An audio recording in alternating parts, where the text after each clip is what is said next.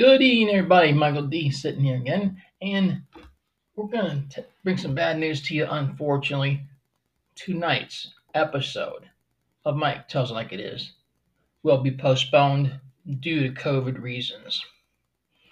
And we will continue tomorrow evening at our usual time. With that being said, we do want to apologize, Scott and I do, for any inconvenience that we may have caused you.